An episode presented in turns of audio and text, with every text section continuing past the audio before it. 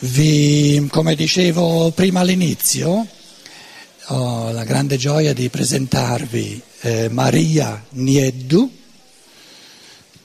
nata in Sardegna, abitante in Piemonte. abitante in Piemonte, che adesso si trova a un punto della sua vita dove mm, ha la possibilità di dedicare tutto il suo tempo, tutte le sue energie, i suoi talenti all'attività, siccome noi abbiamo deciso, siamo rimasti soltanto in due nella casa editrice in Germania e abbiamo deciso di, che gli italiani facciano in Italia quello che vogliono. Anche perché, eh, dicevamo questa mattina, eh, già i due linguaggi sono di, di, sfumature profondamente diverse, quindi si tratta di scegliere copertine per i libri, titoli dei libri, cosa importantissima in Italia, eccetera. No?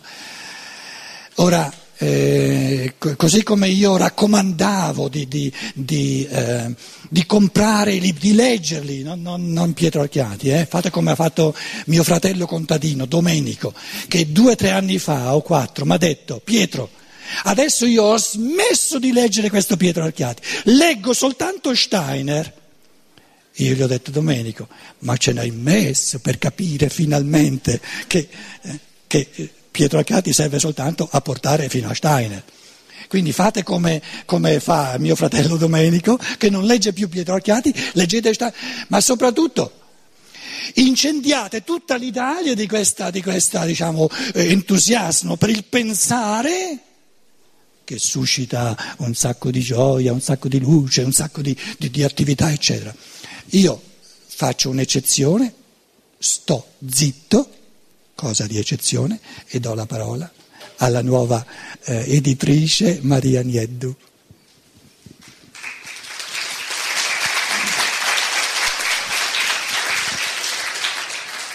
Buongiorno a tutti, eh, io mi sono, diciamo, voglio dedicare le mie forze a questa iniziativa eh, della casa editrice in Italia, che non è un'iniziativa comunque eh, ci sono state esperienze precedenti, eh, diciamo che negli ultimi anni è stata Monica Grimm, che ringrazio tantissimo, a, a portare avanti questa attività e l'ha fatto benissimo, l'ha fatto in modo egregio. Penso però che eh, la casa editrice italiana debba eh, essere eh, presa in mano da, da persone che sono presenti nel territorio italiano eh, io ho delle persone che collaborano con me perché hanno, sono convinte, eh, come me, che questi contenuti siano un bene per l'umanità e chiedo, è importantissimo, che, perché questa attività richiede moltissime forze, soprattutto dal punto di vista della diffusione, della diffusione di questi contenuti. Sappiamo tutti che non sono contenuti che si venderanno a milioni, però qualche centinaio nel territorio italiano pensiamo anche qualche migliaio magari di riuscire a, a portarli, a renderli soprattutto percepibili questi, questi testi. È importante che diventino percepibili al maggior numero di persone possibili e su tutto il territorio italiano. Ad esempio il Sud è quasi inesplorato e io penso che chiedo fortissimamente la collaborazione eh, di chi eh, come me sente la spinta a, a diffonderli questi contenuti, eh, di, di, aiutare, di offrire proprio veramente col cuore eh, l'aiuto per portare questi contenuti su tutto il territorio. Scusate se mi ripeto, ma tanto le cose sono poche, sono sempre quelle da dire. E noi, la nostra politica, sare, rimarremo legati all'Archiati Edizioni, continueremo eh, all'Archiati Verlag, infatti abbiamo deciso di chiamarci Archiati Edizioni e mm, continueremo a produrre i libri di Pietro Archiati che invece sono, lui li sminuisce ma sono fondamentali, sono importantissimi perché aprono appunto danno una chiave di accesso importante ai libri di Steiner e continueremo a tradurre i libri di Steiner dal tedesco. Poi pensavamo anche di eh, fare le trascrizioni dei convegni, comunque piano piano come, come, programma di attività ci adatteremo alle esigenze della gente, a ciò che il pubblico ci chiederà. Eh, non so, mh, mm, mi sembra di aver detto praticamente tutto, non, ci, non c'è tantissimo. La cosa più importante è che ci sia una partecipazione del cuore questi, alla diffusione di questi libri. Quindi io sono disponibile perché voglio dedicare me stessa a questo. 24 ore su 24, anche di notte, chi vuole chiedere informazioni e chi si vuole offrire come eh, collaboratore. Eh, I miei dati sono sulla lavagna all'ingresso e non so cos'altro dire, mi sembra che basti così. Se avete delle domande, appunto adesso, subito, eh, altrimenti se vi vengono in mente dopo mi telefonate o mi cercate, io sono qua. Grazie.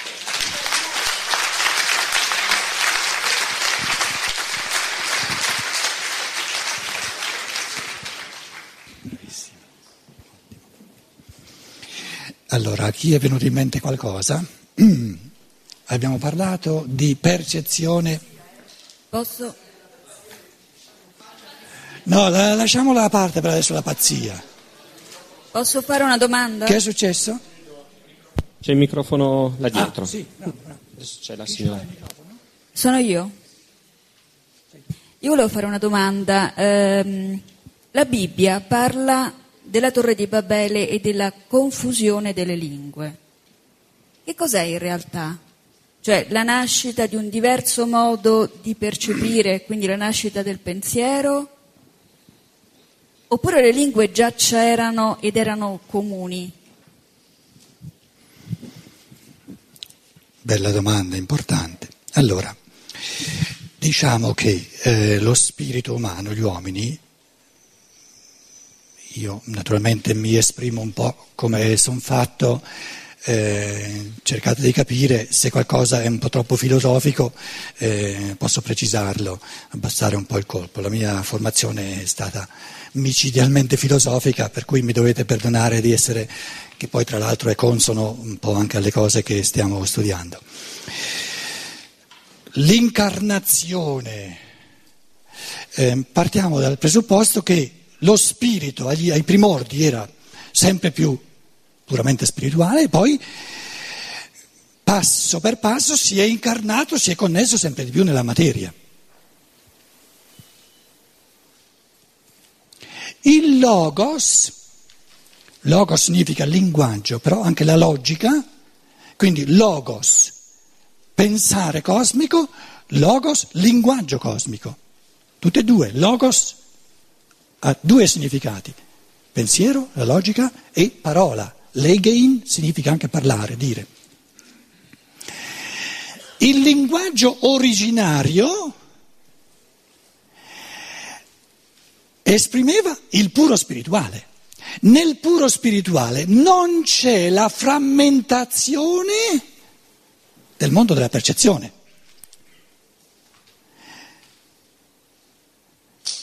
Man mano che gli esseri umani hanno vissuto sempre di più le forze dei territori diversi in Africa, in Asia, in Europa, hanno vissuto sempre di più la percezione della flora, della fauna, tutta diversa, eccetera, eccetera, eccetera, il linguaggio che prima, ai primordi, esprimeva in chiave unitaria il puro spirituale, si è sempre più frammentato perché qui il dato di percezione era fatto in un modo, qui il dato di percezione era fatto in un altro, qui il dato di percezione era fatto in un altro, all'infinito.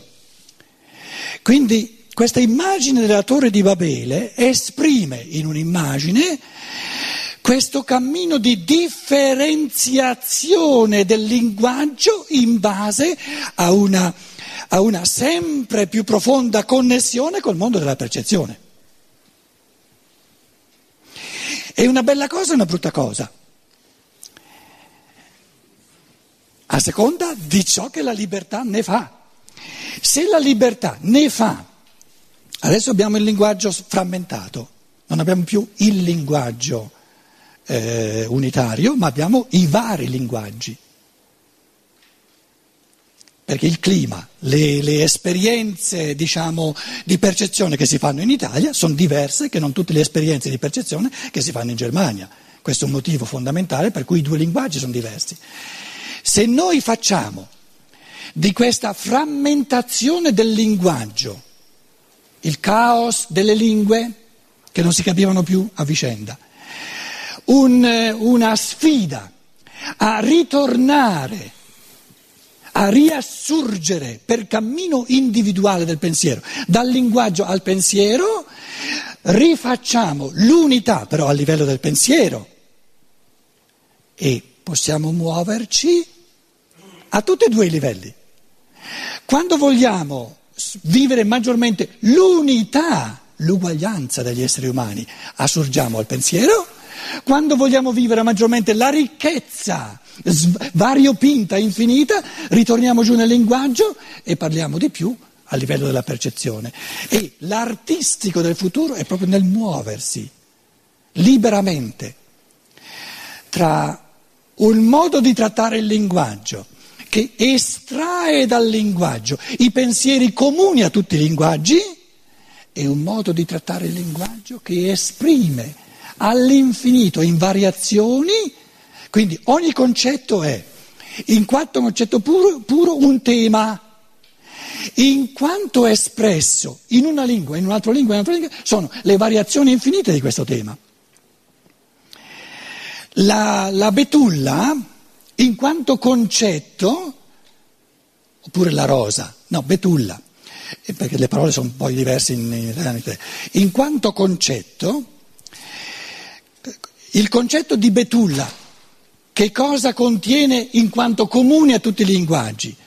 Il concetto di Ventulla contiene esattamente le forze formanti specifiche della specie betulla. Queste forze formanti specifiche della specie betulla, che sono insite nel concetto di betulla, sono uguali per tutti i linguaggi, per tutti i, i, i, i soggetti pensanti nel mondo.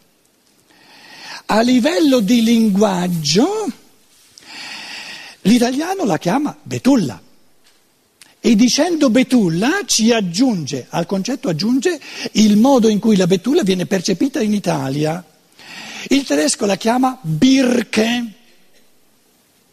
E dicendo Birke non, non, ha soltanto il concetto puro, uguale per tutti, ma ha la percezione di come la betulla cresce in Germania siccome fa più freddo, le foglie sono un pochino più piccole che non in Italia. Quindi, diciamo, abbiamo nel passato dell'umanità due unilateralità. La prima unilateralità era quella dello spirito puro, dove c'era comunanza, ma non varietà, non differenziazione. Ora siamo piombati dentro al mondo della percezione dove abbiamo un'infinita variazione, però quasi senza esperienza di comunanza, perché il pensiero è diventato sempre più povero.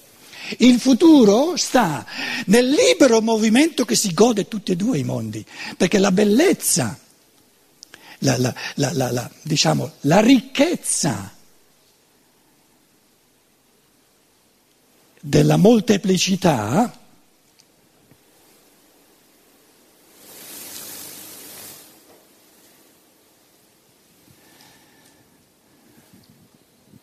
può avere il concetto di molteplicità senza avere il concetto di unità? No, se no, molteplicità di che cosa? E non si può avere il concetto di unità senza sapere che questa unità si può esprimere all'infinito. Quindi il futuro, il cammino in avanti del pensare è una continua interazione tra percezione e pensare. Percezione e pensare. Percezione significa che il tema del concetto.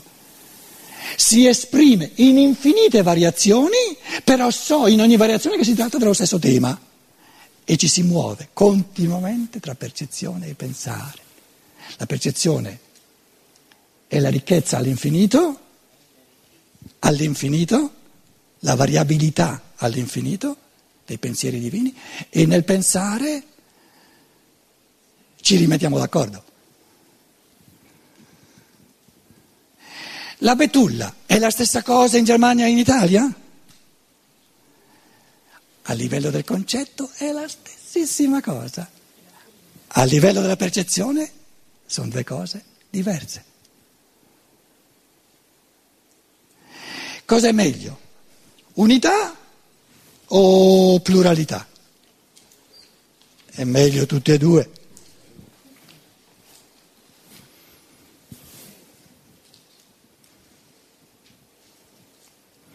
Però non si può cogliere l'unità dei linguaggi della torre di Babele senza risalire alla loro unità. E la loro unità non è a livello del linguaggio, è a livello del pensiero, è a livello del logos, dei concetti. Il concetto di mela è uguale su tutta la terra. La percezione cambia.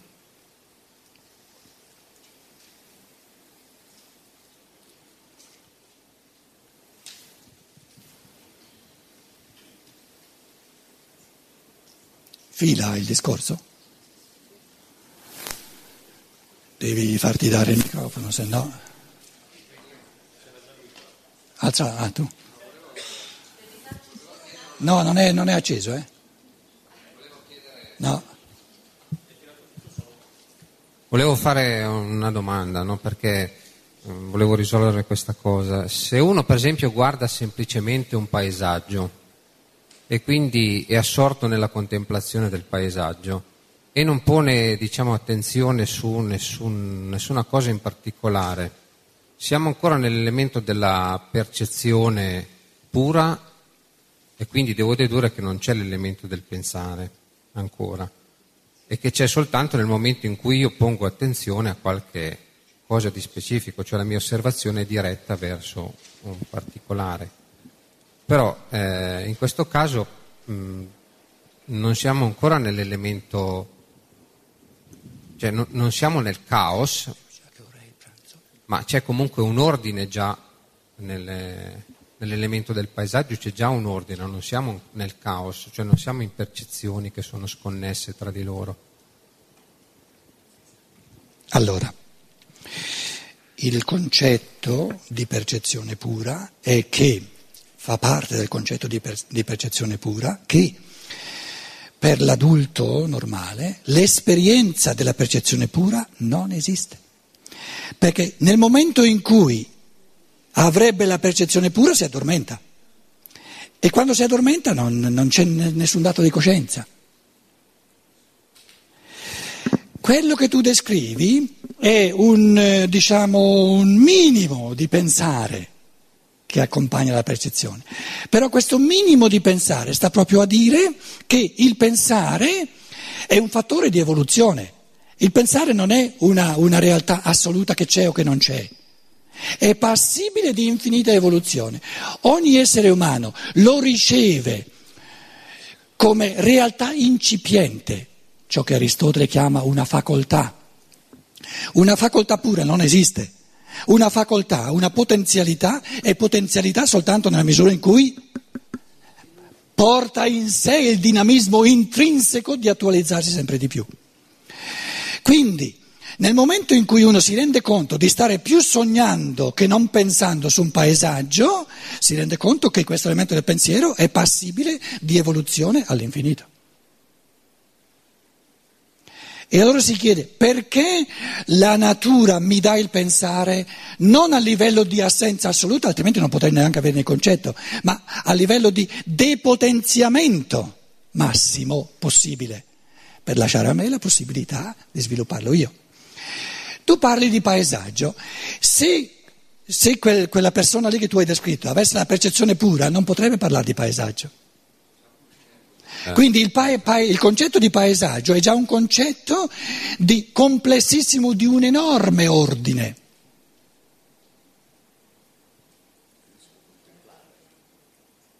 Quindi è già nell'elemento del pensiero. Però è paragonabile a questa mamma o a questo papà nel supermercato che io diciamo, ho messo a raffronto con un altro gradino di coscienza possibile dove questo tipo di coscienza normale, che rispetto al bambino è del tutto sveglia, appare di nuovo sognante. E questo ci evidenzia che il pensare è l'elemento in assoluto che è passibile di evoluzione all'infinito. E l'evoluzione, l'abbiamo posta in, in, senso di pensiero, è sempre più luce, sempre più svegliarsi, sempre più coscienza, all'elemento artistico, porre sempre più ordine, sempre più gioia, sempre più bellezza, perché paesaggio è un concetto di bellezza. Esistono paesaggi brutti? No, no, no, no, no, no, pensateci bene. Se è brutto, ma allora non parlo di paesaggio, parlo di uno scenario. Cosa dice il tosco? No, è insito nel concetto di paesaggio, che bello, è ordinato, se no non è un paesaggio. Uno scenario di distruzione non è un paesaggio, scusate. Perché tu dicevi, ma paesaggio è ciò che mi si squaderna davanti, no? No, no, no, no, no, paesaggio contiene qualcosa di più. Implica allora qualcosa di naturale. Certo, e la natura non è disordinata.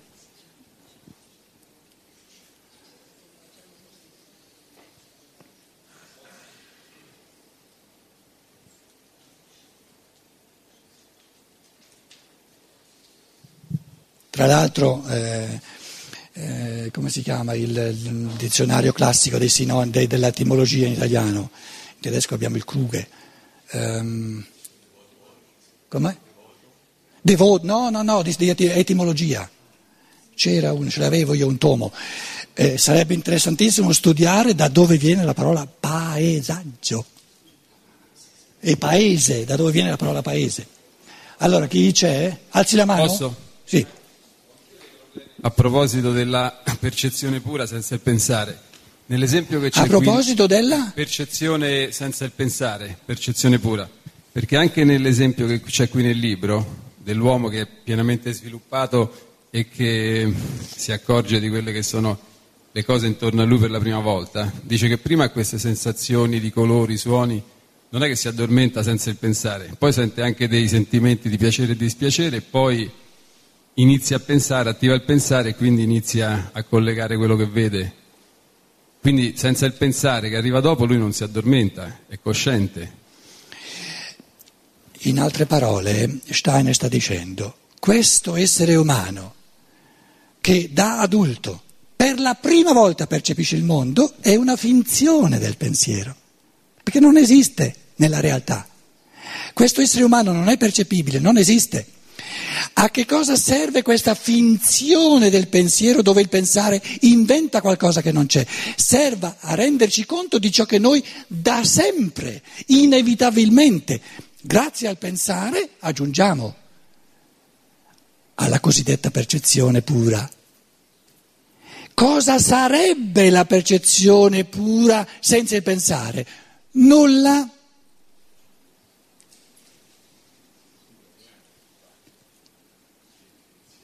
Cos'è il nulla? Il nulla non è qualcosa, è l'assenza di pensiero. Dove manca lo spirito c'è nulla. Il concetto è un contenuto del pensiero, del pensare. Quindi la realtà è o lo spirito pensante oppure nulla.